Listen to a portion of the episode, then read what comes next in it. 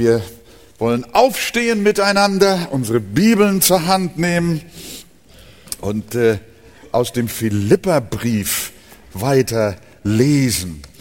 Äh, wir zeichnen diese Botschaften auf, auch für unsere Fernsehgemeinde und die Menschen, die dann entweder bewusst oder zufällig, wie man so schön sagt, auch dann an dieser Betrachtung teilnehmen.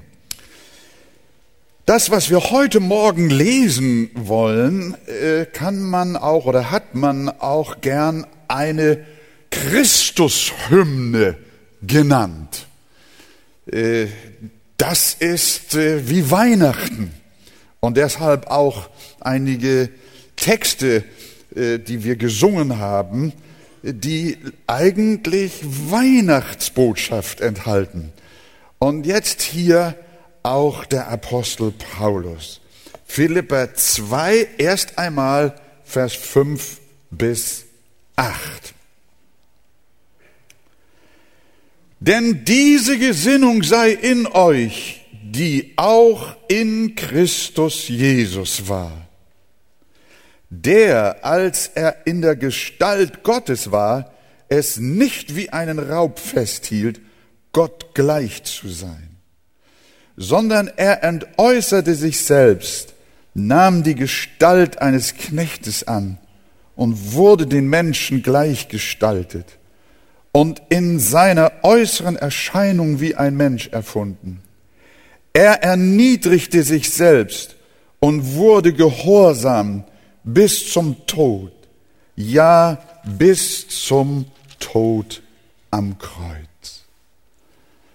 Herr Jesus Christus, wir möchten uns heute Morgen auch beugen und demütigen. Herr, nimm allen Stolz und alle Selbsterhebung von uns, dass die Gesinnung, die dir zu eigen war, auch unsere Gesinnung wird. Und schenk uns jetzt ein anbetendes Herz, das predigt, und das auch hört und dass wir alle gemeinsam zu deiner Ehre das Wort Gottes aufnehmen. Amen. Wir nehmen Platz miteinander. Die Philipper, das haben wir schon in den Betrachtungen zuvor gehört, die waren eine Gemeinde, die Paulus ganz besonders geliebt hat. Äh, er hatte ein besonderes Verhältnis zu dieser Gemeinde. Sie haben ihn auch besonders unterstützt und ihn mitgetragen, ihn versorgt auf vielerlei Weise. Und in dieser Gemeinde scheint es auch keine großen Lehrstreitigkeiten gegeben zu haben. Und auch äh, nicht äh, so extreme Skandalsünden wie wir das äh, aus den Briefen an andere Gemeinden entnehmen äh, können. Aber äh, im Gegenteil, sie waren dem Wort Gottes gegenüber sehr treu. Und darüber hat der Apostel Paulus, der ja auch Gründer dieser Gemeinde war, sich sehr gefreut. Aber er war doch noch nicht ganz zufrieden. So ist es ungefähr auch mit unserer Gemeinde. Wir sind schon unglaublich gut. Aber der Herr ist immer noch nicht zufrieden. Also, das habe ich nur nebenbei gesagt. In den ersten Versen, Vers 1, dann schreibt der Apostel, ist nun bei euch Ermunterung. Ja, das ist da. Wir haben das gehört und auch äh, die Bedeutung dieser Worte erfahren, ist Trost der Liebe, ist Gemeinschaft des Geistes, ist herzliche Liebe und Barmherzigkeit. Ja, das alles ist bei euch vorhanden. Und nun sagt der Apostel, so macht meine Freude dadurch vollkommen, dass ihr eines Sinnes seid, gleiche Liebe habt, einmütig und einträchtig seid, tut nichts aus Eigennutz um eitler Ehre willen, sondern in Demut achte einer den anderen höher als sich selbst. Also keine großen Richtungskämpfe, was Lehre und Dogmen angingen, aber es war Uneinigkeit da so. Das schien den Apostel Paulus zu bewegen. Äh, ähm, Sie haben sehr eigennützig hier und da gehandelt. Sie trachteten nach eigener Ehre, nach dem Motto, erfahre ich auch genug Anerkennung? Warum wird der andere geehrt und ich werde übersehen? Es war nichts Schwerwiegendes, was ihre Einheit störte. Sie hatten nur so Standardprobleme, wie sie überall in der Gemeinde und unter den Christen vorkommen. Äh, Probleme, die mit der alten, unerlösten menschlichen Natur zusammenhängen. Mit unserem Ego, mit unserem Stolz und mit unserer Selbstsucht. Aber, liebe Schwestern und Brüder, diese Dinge, die können manchmal mehr Sprengkraft haben als unterschiedliche Auffassungen in der Lehre, die in Liebe miteinander ausgehalten werden. Und so ist der Apostel hier jetzt beim Thema. Man kann in einer Gemeinde einerlei Glauben haben, aber trotzdem nicht eines Sinnes sein. Und genau um diese Einheit geht es Jesus, wenn er in Johannes 17 betet. Da betet er nicht, wie man manchmal fälschlicherweise meint, um irgendeine institutionelle, äh, organisierte Kircheneinheit die dann oft nur unter Kompromittierung biblischer Wahrheit zustande kommt. Nein, die Gemeinde der wahrhaft Wiedergeborenen ist durch den Geist der Wahrheit, der in den Wiedergeborenen wohnt, bereits eins, nämlich in dem Sohn Gottes, Christus Jesus, ihrem auferstandenen Herrn und Erlöser.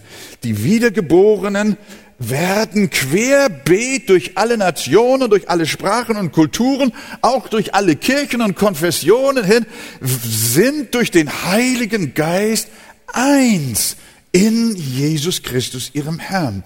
Wo die Gemeinde des Herrn aber Not hat, das ist oft nicht die Frage nach der Einheit der Lehre, sondern nach der Einheit der Herzen. Die durch Ich-Bezogenheit und mangelnde Demut erschwert wird. Das ist die Charakterfrage. Ich bin viele Jahre ja auch schon in der Gemeinde und diene auch als Verkündiger in der Gemeinde. Und wenn ich so dran denke, die meisten Nöte, die wir im Laufe der Jahre und Jahrzehnte durchlebt haben, sind nicht durch Lehrfragen entstanden, sondern sie sind durch Charakterprobleme entstanden, wie man mit solchen Fragen umgeht. Und das ist hier offensichtlich das, was Paulus bewegt, wenn er dieser wunderbaren Philippa-Gemeinde einen Brief schreibt. Er sagt ihnen eigentlich, wir sind Sünder. Wir hier sitzen Kinder Gottes. Aber hier sitzen zugleich auch Sünder. Nun bring mal ein Bündel Sünder zusammen und sag ihm mal, sie sollen sich vertragen. Das ist gar nicht so einfach. Wir sind selbstzentriert, verletzen einander, sind rechthaberisch und eifersüchtig und vorlaut. Es sind nicht unbedingt schwere Richtungskämpfe, sondern ziemlich alltägliche Probleme. Die vielen kleinen Füchse also, die den Weinberg der Gemeinde zerstören wollen. Und da sind wir doch jetzt gespannt, welche Lösung der Apostel Paulus den Philippern jetzt anbietet. Was meint er? Was schlägt er jetzt vor? Was, was sollten die Philipper jetzt tun, um aus dieser Uneinigkeit und diesem Gewusel der, der alten, der, der widerstrebenden Charaktere herauszukommen. Heute versucht man es vielfach mit Psychologie. Ein Ehepaar kam wegen ihrer Beziehungsprobleme zu einem Pastor und der riet ihnen, einen Kursus für Konfliktmanagement zu belegen. Christliche Lebensberatung ist heute das große Schlagwort. Aber welchen Weg geht Paulus jetzt hier? Er besitzt doch tatsächlich die Dreistigkeit und kommt mit Theologie. Er kommt mit massiver, fundamentaler Theologie. Er ist der festen Überzeugung, dass die Einheit in der Gemeinde nur mit einer gehörigen Portion Lehre erreicht werden kann. Denn er erörtert jetzt ganz ausführlich die biblische Lehre, welche denn? Von der Inkarnation Christi.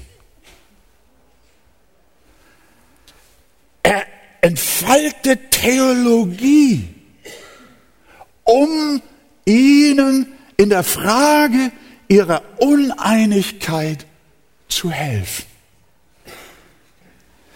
Die Gemeinde hat Streit und der Apostel sagt nicht, nun vertragt euch doch, sondern beginnt einen lehrmäßigen Exkurs über die Menschwerdung Jesu. Und seine Botschaft war, schaut in der Frage der Einheit nicht auf euch, die ihr selbstsüchtig seid, sondern schaut auf Christus. Und was war denn mit dem Christus? Und dann geht er, jetzt legt er los. In Vers 6. Er, der in göttlicher Gestalt war, hielt es nicht für einen Raub, Gott gleich zu sein. Das Wort Gestalt meint nicht nur einfach sein Erscheinungsbild, sondern sein inneres Wesen, seine Wirklichkeit. Paulus sagt, Jesus war Gott, deshalb auch in Vers 6 weiter hinten, er hielt es nicht für einen Raub, Gott gleich zu sein.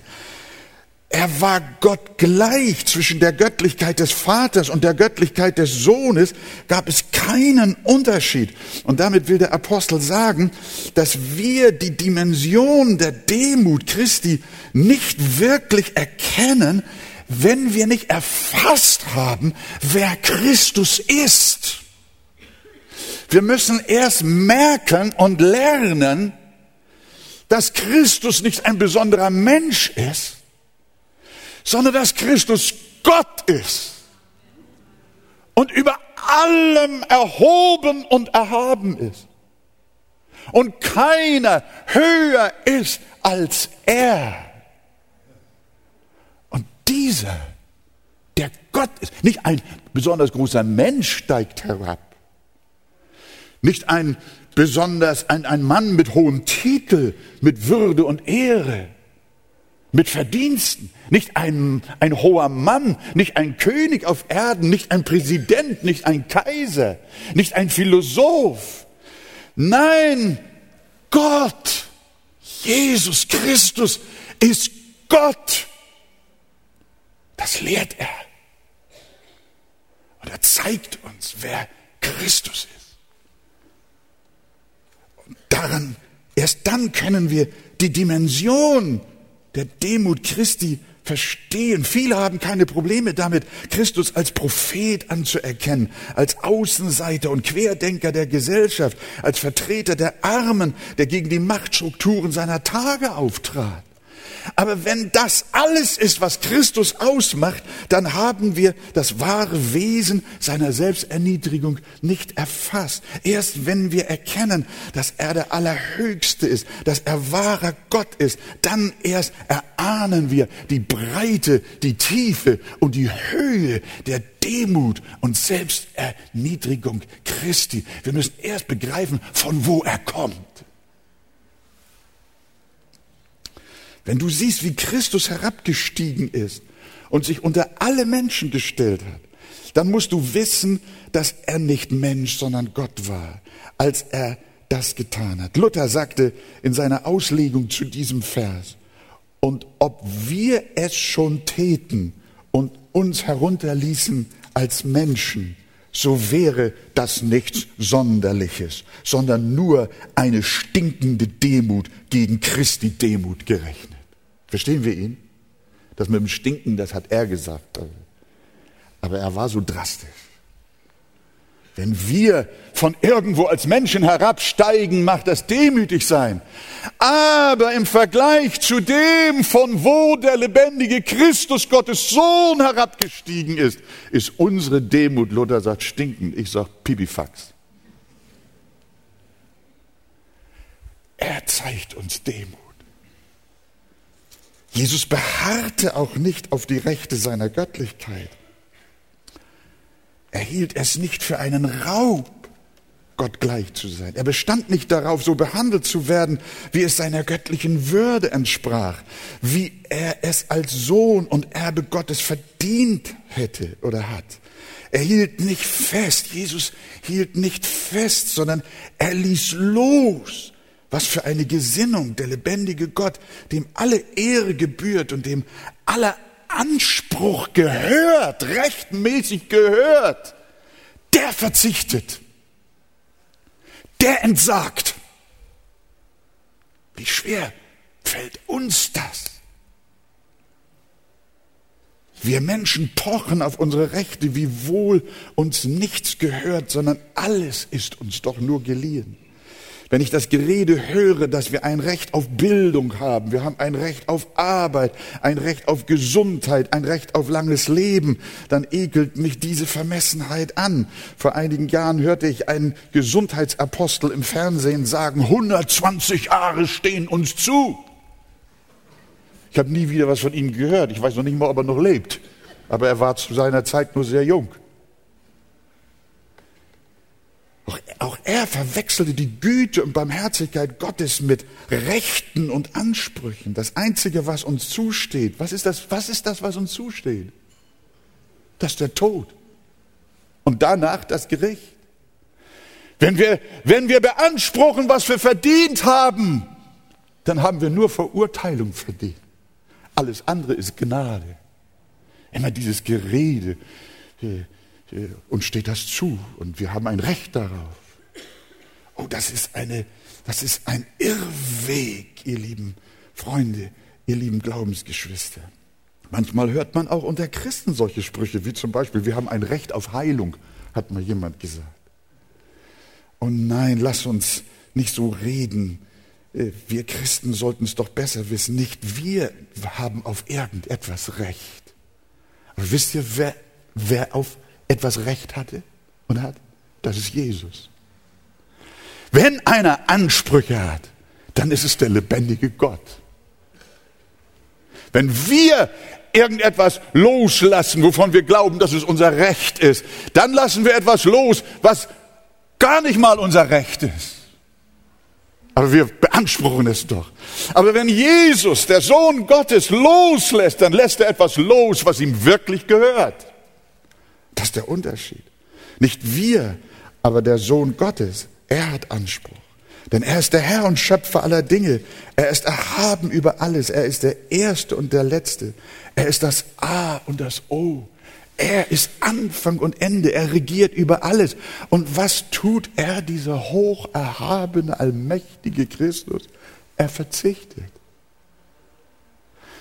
Ihr müsst noch immer bei der Predigt im Hinterkopf behalten, worum es hier in diesem Philipperbriefabschnitt geht. Es geht um die Frage der Einigkeit und des Friedens in der Gemeinde. Und hier nur mal zwischendurch, wir kommen später noch drauf. Er sagt, schau dir Christus an, sei gesinnt wie er, er verzichtet. Das ist ein wunderbarer Weg, wie wir uns wieder eins werden können. Er verzichtet. Er hielt es nicht für einen Raub, Gott gleich zu sein. Wie umwerfend ist das? Paulus geht weiter ins Detail und sagt von dem göttlichen Christus, sondern er entäußerte sich selbst und nahm Knechtsgestalt an, ward den Menschen gleich und der Erscheinung nach als Mensch erkannt. Er entäußerte sich. Das heißt, er entleerte sich, er machte sich, er machte sich gering. Er war ein Herr und nun wurde er ein Sklave. Er ist Gott und nun wird er Mensch.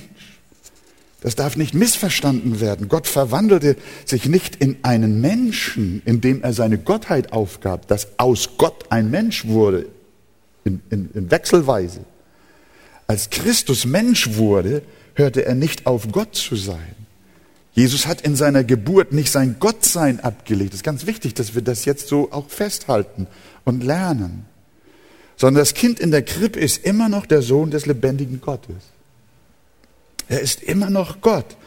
Aber was hat er getan? Er hat die Privilegien seiner Gottheit abgelegt. Die Vorrechte aufgegeben, die Herrlichkeit des Himmels verlassen. So als wenn sich ein König in ein Armengewand kleidet und fortan das Leben eines Bettlers lebt. Als der gegeißelte Christus gefragt wurde, bist du ein König? Da hat man ihn zugerichtet, blutig geschlagen und angespuckt. Was hat Jesus gesagt? Ja, ich bin ein König. Ich bin Gottes Sohn. Denn obwohl erniedrigt, war er doch ein König. Christus verwandelte also sich nicht in einen Menschen, sondern nahm vielmehr, und das hört mal gut zu, zusätzlich zu seiner göttlichen Natur eine menschliche Natur an. Seine Menschwerdung war keine Subtraktion, sondern eine Addition. Er war Gott und Mensch zugleich, wie der Vater ihn brauchte, damit er unser Retter werden könnte. Dazu brauchte der Vater eine Person, die beide Naturen in sich hatte, die göttliche und auch die menschliche Natur. Das heißt, zwei Naturen in einer Person. Der Westminster, das Westminster Bekenntnis betont jetzt aber unvermischt. Nicht die beiden Naturen durchmixt, sondern sie bleiben fein säuberlich getrennt und sind doch präsent in einer Person. Gottes Sohn und Menschensohn in Christus. Zwei Naturen. Das ist die Erhabenheit, die Einzigartigkeit Jesu. Das macht ihn zu einem zu einer Ausnahmeperson, die es auf der Erde nie vorher gegeben hat und niemals später geben wird.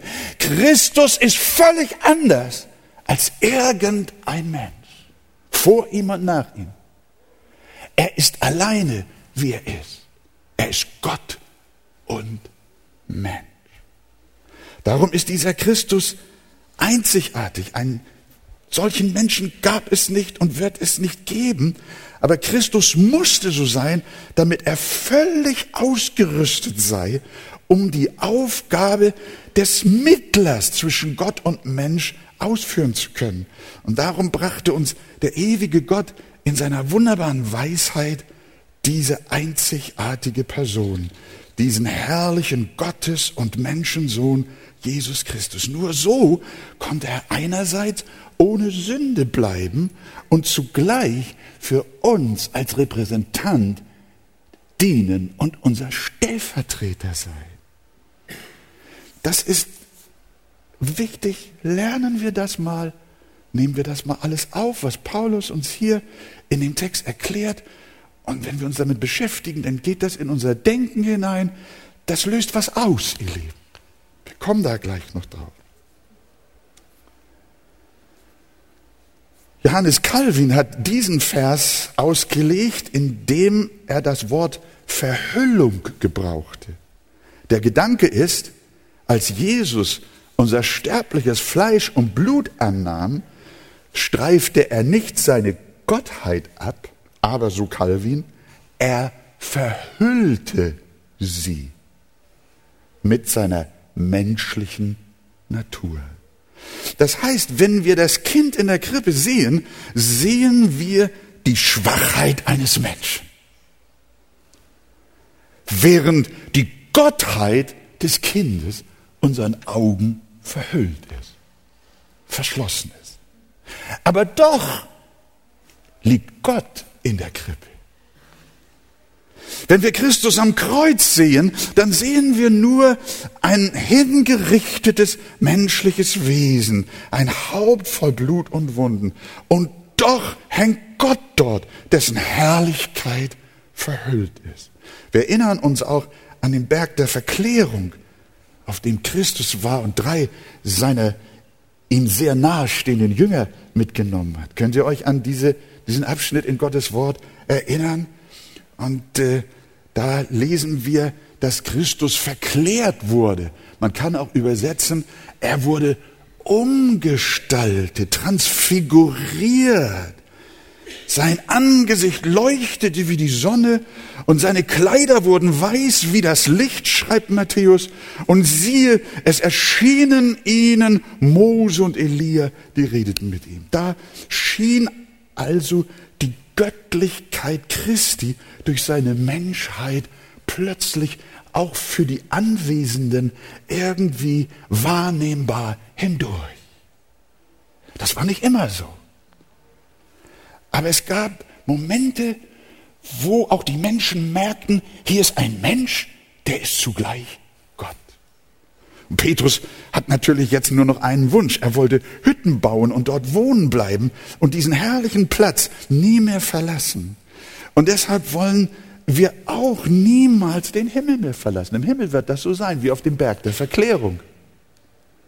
Denn dort wohnen wir mit demselben verklärten Christus zusammen, dessen verherrlichter Leib leuchten wird wie die Sonne und dessen Kleider glänzen werden wie das helle Licht. Wissen wir eigentlich, dass Jesus auch im Himmel seine Menschheit beibehalten hat?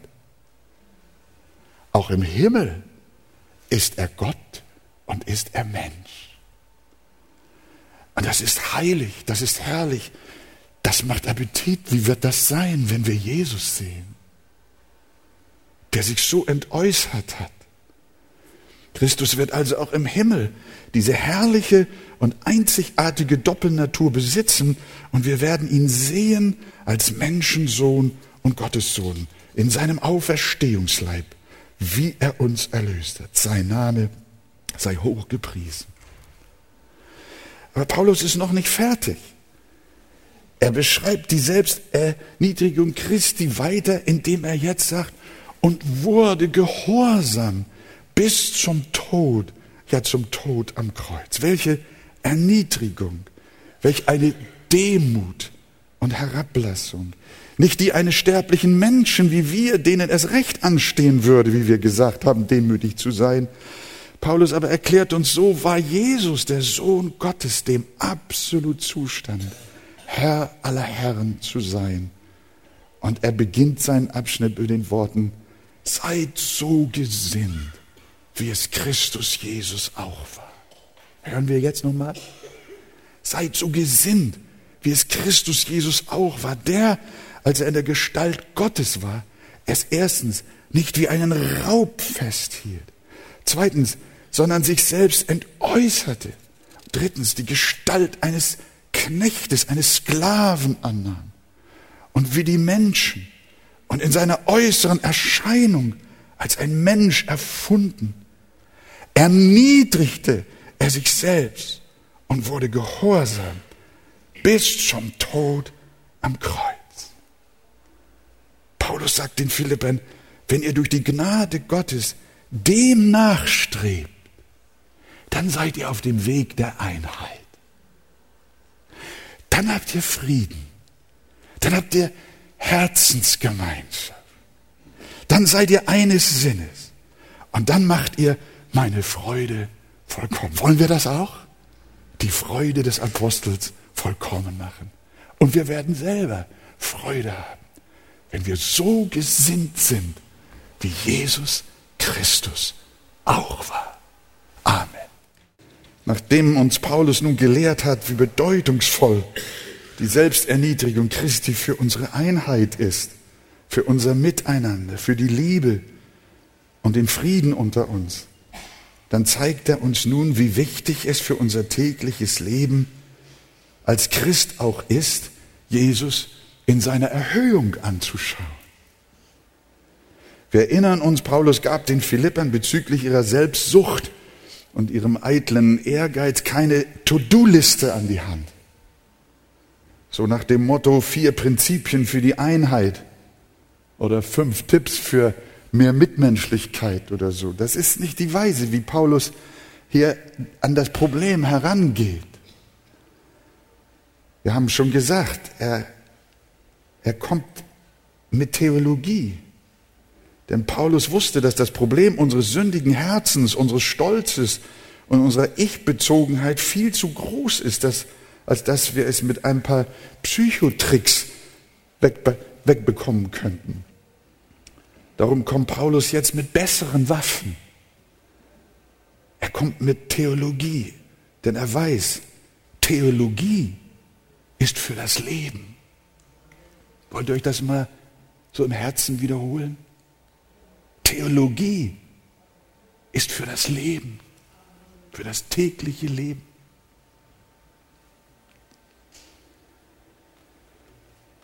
Und das für die tägliche Lebenspraxis nichts hilfreicher ist als gesunde biblische Lehre.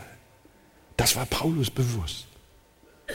Und darum kommt er den Philippern jetzt nicht mit allerlei Lebensregeln, sondern mit der Lehre über die Präexistenz Christi. Über die, die Lehre, mit der Lehre über seine Gottheit. Über seine Inkarnation. Über seine Selbstverleugnung. Mit der Lehre vom Kreuz kommt er. Paulus ist der festen Überzeugung, dass nichts besser hilft, als Christus anzuschauen. Als ihn zu betrachten, ihn zu studieren, ihn zu lernen. Und genau das wird einen solch verändernden Einfluss auf unser Denken und Reden und Handeln haben, auch hier als Archegemeinde. Wir werden staunen. Das wird unsere Einheit und unsere gegenseitige Höherachtung fördern. Wie sonst nichts, wenn wir lernen von Jesus, die Lehre über Christus, Christologie. Paulus schreibt an anderer Stelle, 2. Korinther 3, Vers 18, wir alle aber, indem wir die Herrlichkeit des Herrn anschauen, wie in einem Spiegel, werden verwandelt in dasselbe Bild von Herrlichkeit zu Herrlichkeit. Während wir beständig auf Christus blicken, der uns ja in seinem Wort begegnet. Hier ist der Spiegel. Wir schauen in den Spiegel und wir schauen Christus an. Und dann verändert uns der Heilige Geist. Und darum kommt Paulus zu den Philippern nicht mit Methoden, sondern wie ich sagte, mit Christologie. Er sagt, blickt auf Jesus, lernt von ihm und seid gesinnt wie er. Erkennt ihn, nehmt ihn auf im Glauben, esst ihn, trinkt ihn, liebt ihn. Dann wird er der umwandelnde Faktor in unserer Gemeinde sein. Wenn wir alle auf Christus blicken, und er das Ziel unseres gesamten Seins, unseres Denkens, unseres Wünschens und Hoffens ist. Und wir lernen von Christus und die Lehre Christi in uns aufnehmen, was er ist, wie er war und was er tat. Liebe Gemeinde, das ist wie ein Magnet, von dem wir gehört haben dann kommen wir nicht alle in eine Tüte, in einen Container, durch den wir äußerlich zusammengehalten werden, sondern dann werden wir zusammen zu eins gezogen durch die unsichtbare Kraft eines Magneten. Und das ist, das ist Jesus Christus. Die Stimmgabe, durch die wir alle gleichermaßen gestimmt werden, wie wir gehört haben. Das ist der umwandelnde Faktor. Dann werden wir ihm immer ähnlicher und wir werden uns selber so zurücknehmen wie Christus und so eins sein wie er mit dem Vater. Und deshalb darum her mit Gottes Wort. Darum soll es unsere Speise und unser beständiger Umgang sein. Die Heilige Schrift ist unser Gebet und unsere Anbetung ist unsere Gemeinschaft, ist unser Gespräch, unser Leben und unser Ziel. Morgens machen wir Andacht. Tagsüber, wo wir nur können, lesen wir die Schrift und lieben sie. Und sie kommt in unser Herz hinein.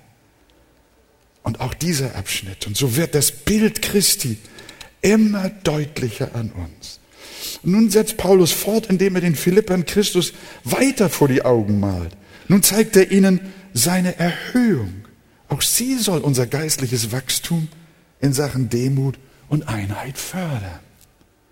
Und Paulus zeigt jetzt hier vier Dinge, in welcher Hinsicht das geschieht. Ich will versuchen, es kurz zu machen, aber nicht weniger bedeutungsvoll. Paulus betont als erstes den Grund, warum Gott Christus erhöhte.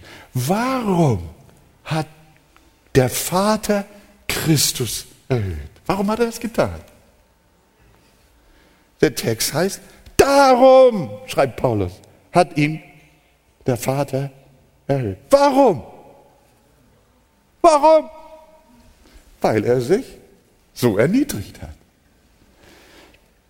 Das ist der Grund ist ein anderer als in der Welt üblich. Draußen in der Welt wird immer der erhöht und geehrt werden, der sich erniedrigt. Nein, draußen in der Welt wird immer der geehrt, der besser ist als andere, der mehr kann als andere, der größer ist, der schneller ist, der klüger ist, der erfolgreicher ist, der schöner ist, der es schafft, sich selbst am besten zu promoten, der bekommt die Auszeichnung, der bekommt den Titel. So läuft das in der Gesellschaft. Der ambitionierteste hat die besten Chancen herausgestellt zu werden. Aber bei Gott ist das anders.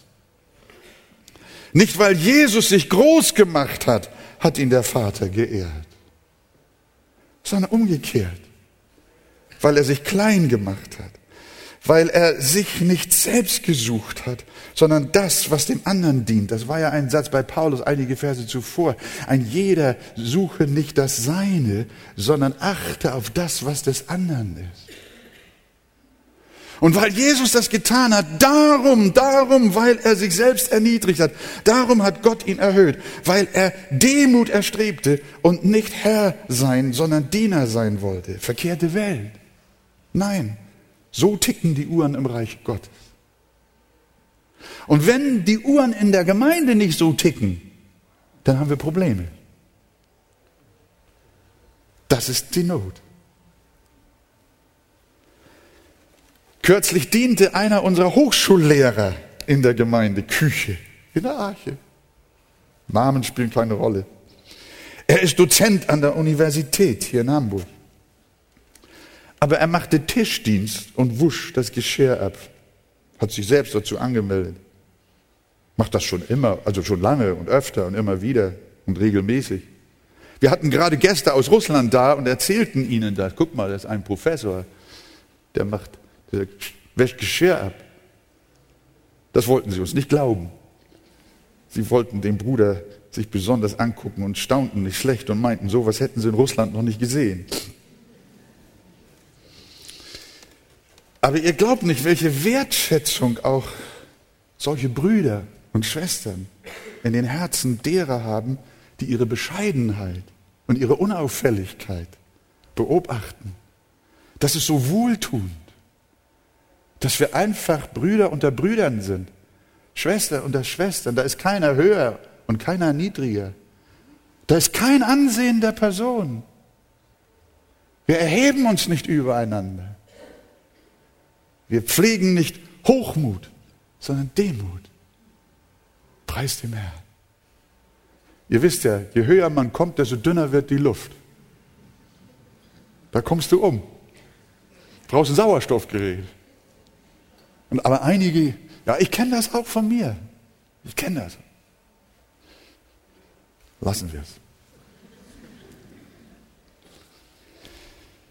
Der Heilige Geist hat ihnen einen stillen und bescheidenen Geist geschenkt. Das macht sie so angenehm in der Gemeinde. Sie fordern nicht, sie erwarten nicht ständig was, sondern sie geben und dienen und verbreiten ein angenehmes Aroma. Sie schaffen ein Klima, in dem die Gemeinde aufblühen und wachsen kann.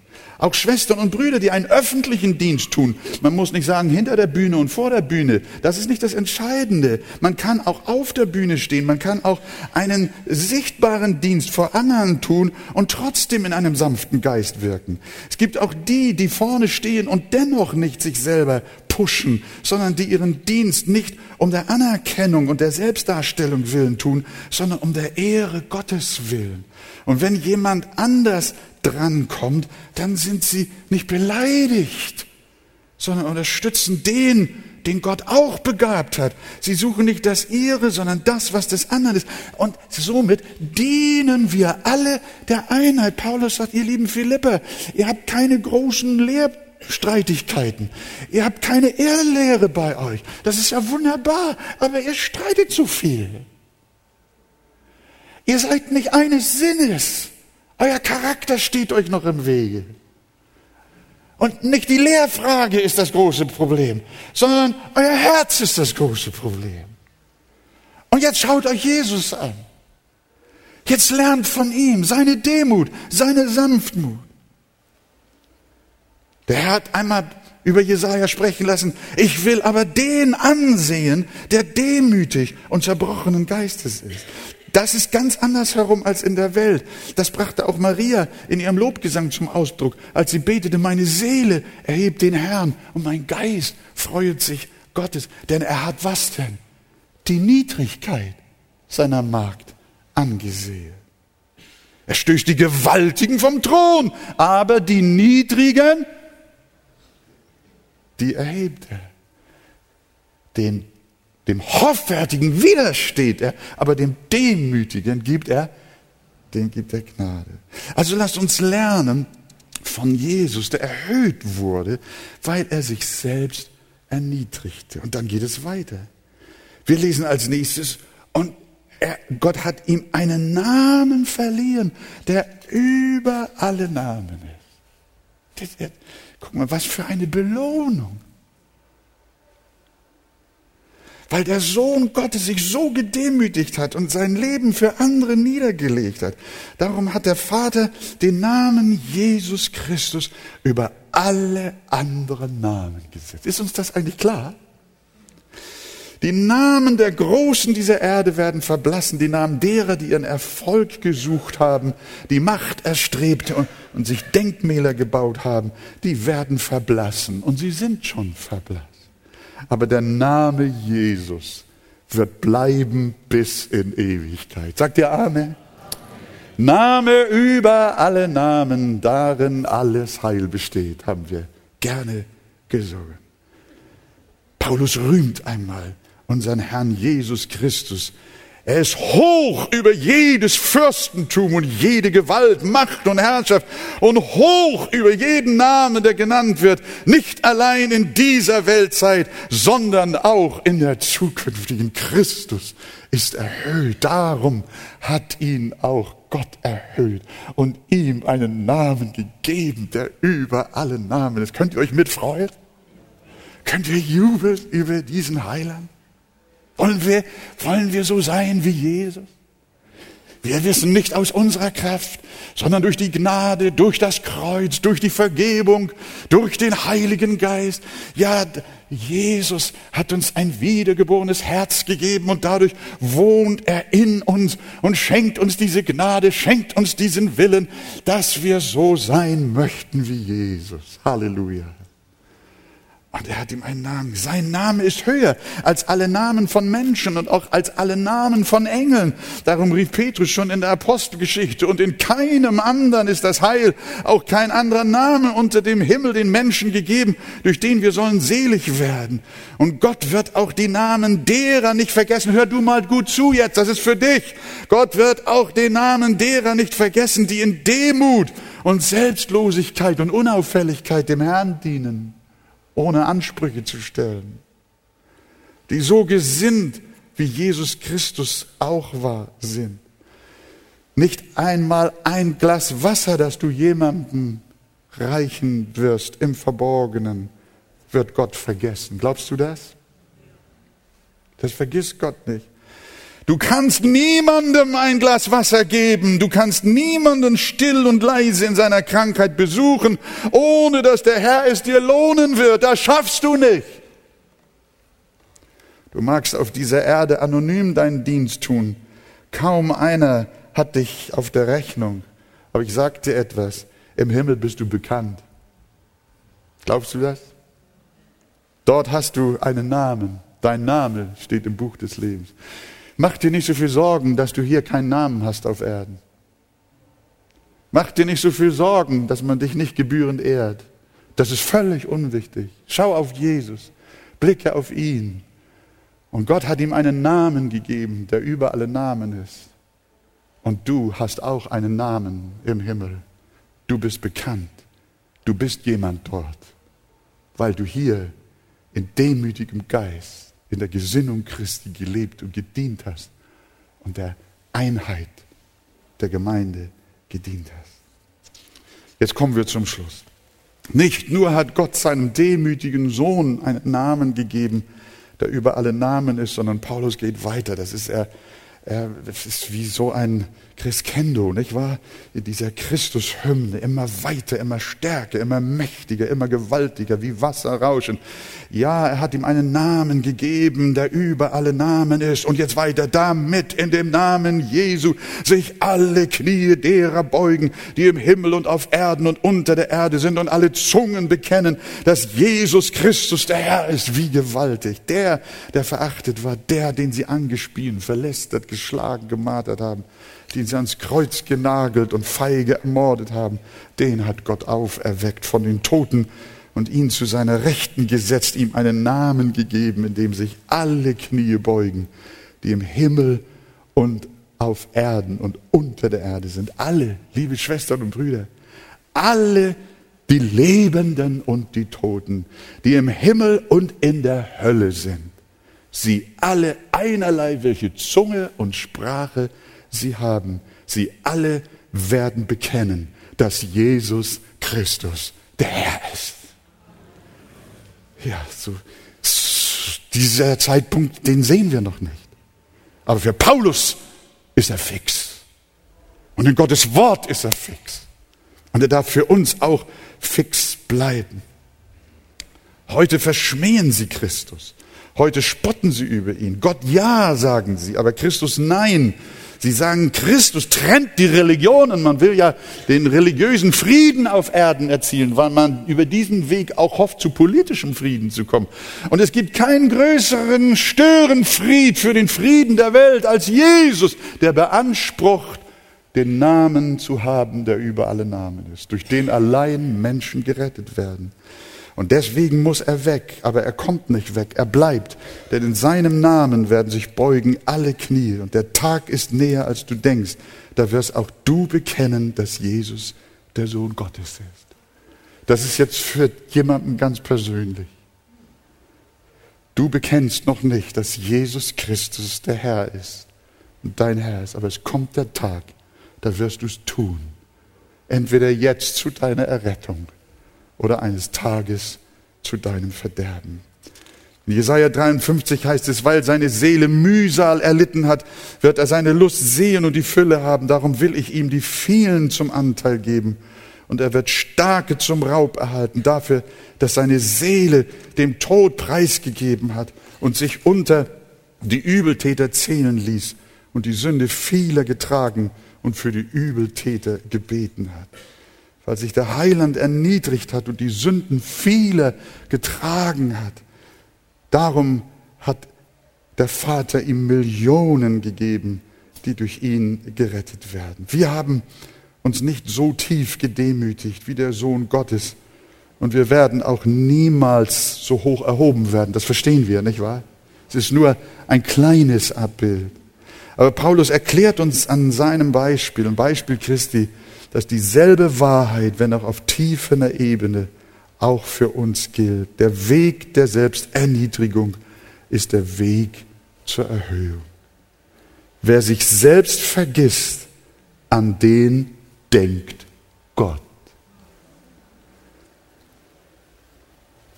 Dem Demütigen gibt er Gnade Und die Gemeinde der Demütigen ist eine Gemeinde der Einheit. Und das lasst uns lernen durch die Gnade des Herrn. Jesus sagt, nehmt auf euch mein Joch und lernt von mir, denn ich bin sanftmütig und von Herzen demütig, so werdet ihr Ruhe finden für eure Seelen.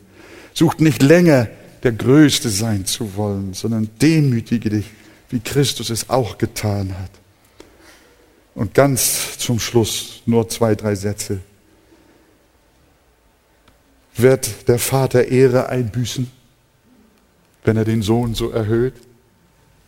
Wie heißt es zum Schluss? Nehmt eure Bibel. Und alle Zungen bekennen, dass Jesus Christus der Herr ist. Und wie heißt der letzte Satz? Zur Ehre Gottes des Vaters. Halleluja. Der Vater büßt keine Ehre ein. Alles, alles, alles ist zur Ehre Gottes des Vaters. Und so soll es auch in der Gemeinde sein. Liebe Schwestern und Brüder, ich habe gebetet, dass der Herr mir helfen möge, uns allen helfen möge, wenn wir auch dienen, wenn wir das Wort verkündigen. Man ist immer in der Gefahr. Wir haben auch als Pastoren am Freitag zusammengesessen und haben auch so ein wenig über diese Fragen gesprochen, dem wir auch so ein bisschen unser eigenes Herz ausgeleuchtet haben. Und wir wollen auf diesem Weg weitergehen, uns prüfen, äh, auch äh, ehrlich miteinander umgehen. Äh, betet auch für eure Pastoren, für Christian, für Andi, für Frank, für Björn, für Markus, auch für mich. Dass wir, wenn wir hier nach vorne kommen, nicht unsere Performance suchen.